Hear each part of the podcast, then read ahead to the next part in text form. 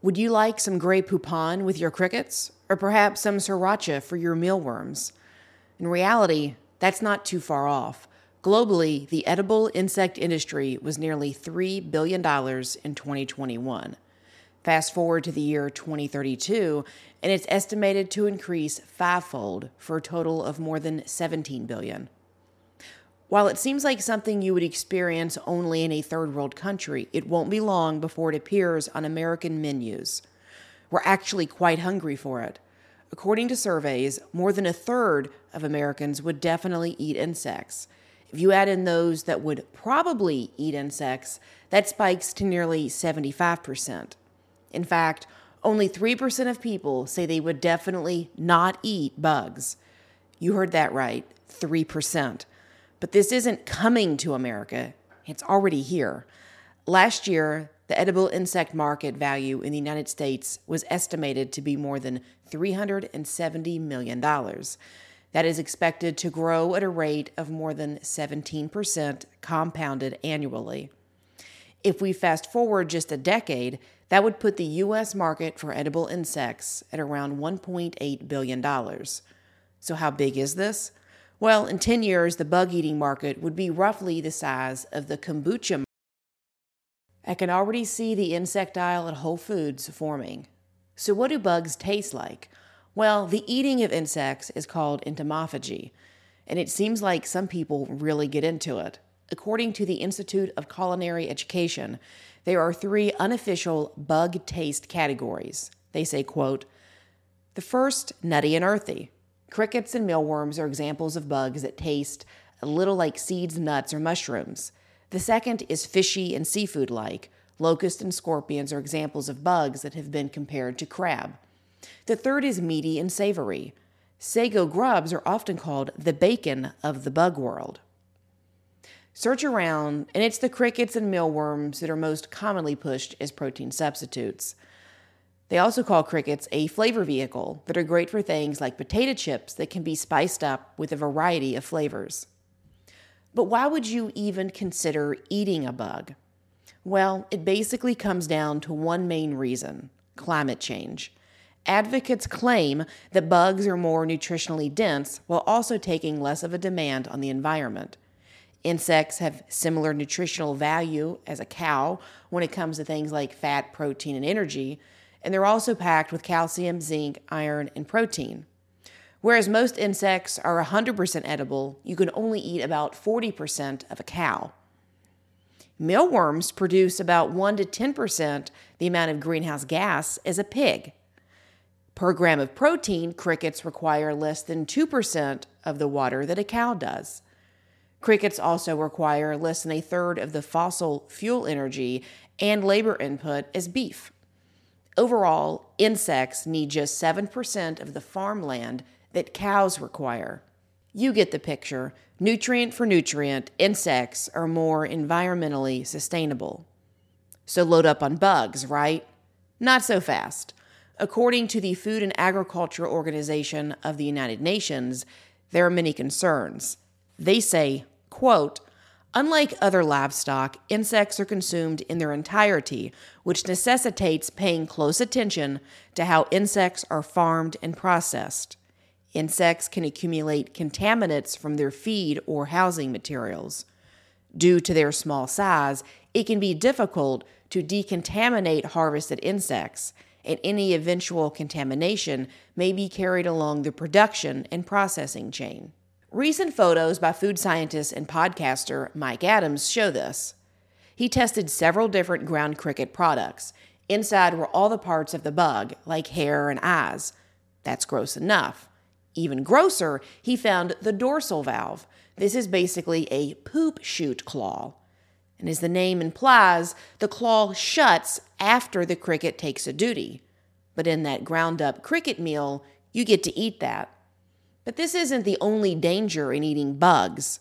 As the Food and Agriculture Organization of the United Nations points out, we must beware of biological hazards, bacterial infections, viruses, parasitic hazards, chemical hazards, mycotoxins, pesticides, toxic and trace metals, dioxins, and histamine toxicity. House crickets even excrete flame retardants, and although low, the potential for zoonotic disease does exist. One of the most prevalent and commonly recognized threats that edible bugs pose is chitin. Peruse the NIH's National Library of Medicine for their publication called Chitin and Its Effects on Inflammatory and Immune Responses. It notes that although, quote, mammalians are potential hosts for chitin, Mammalians themselves do not synthesize chitin, and thus it is considered as a potential target for recognition by mammalian immune system. Chitin is sensed primarily in the lungs or gut, where it activates a variety of innate and adaptive immune cells. Chitin induces cytokine production, leukocyte recruitment, and alternative macrophage activation. They go on to say that, quote, immune recognition of chitin also involves pattern recognition receptors, and that this will activate immune cells to induce cytokine production and creation of an immune network that results in inflammatory and allergic responses. This is some dangerous stuff indeed. And this doesn't even include the potential for using insects for biological warfare. There's a long history of using insects to attack other nations. During World War II, Japan infected fleas with bubonic plague and then dumped them on China. Throughout both World War II and the Cold War, countries like the United States, Soviet Union, Germany, and Canada tested and or researched bug bioweapons. So who's to say flooding our food supply with bugs isn't just the new and much more sneakier way of engineering an insect biological attack? If you've been paying attention, eating crickets and mealworms, or bugs in general, has been a hot topic for some time.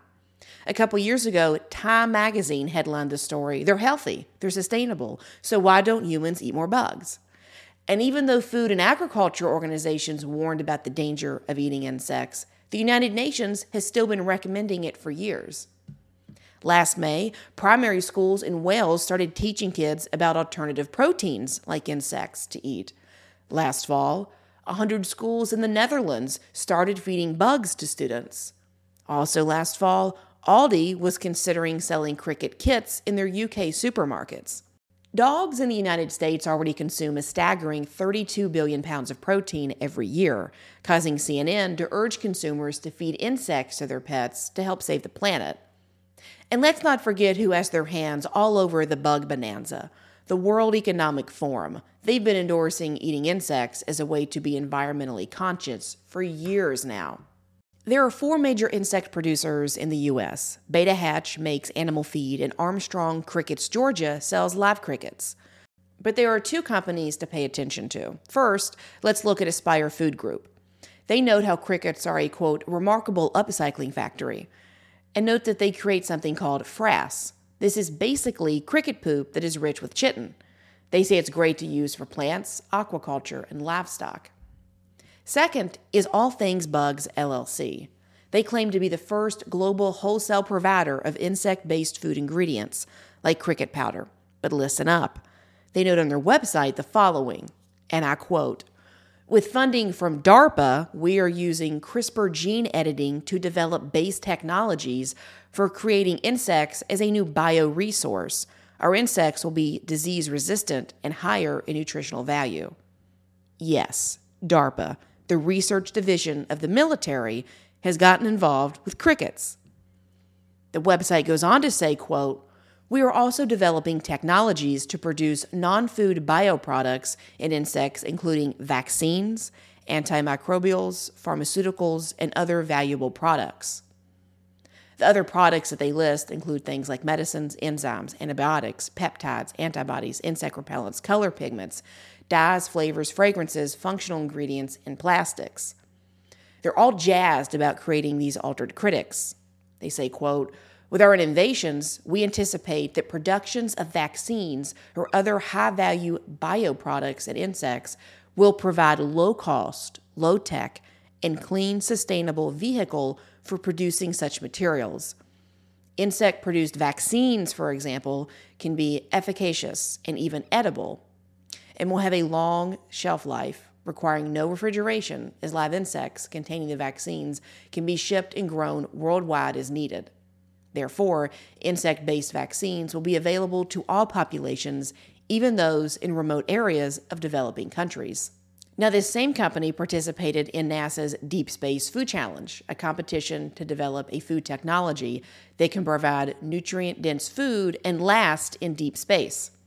If you want to try some cricket powder, then just grab a pack of their Grio Pro and add it to your next protein shake. It's only $35 a pound. To sum all this up, it's one thing to eat cricket food. It's another thing to eat cricket food from a company funded by the government through DARPA and that is trying to use crickets for vaccines. Ask yourself, after hearing all of this, do you want a pancake made with cricket powder or a sundae topped with mealworms? I didn't think so. Thanks for listening to Overnight Opinions. Be sure to tune in next Sunday night for an all new episode. In the meantime, be sure to follow the Ladies Love Politics channel on TikTok, Rumble, and Instagram.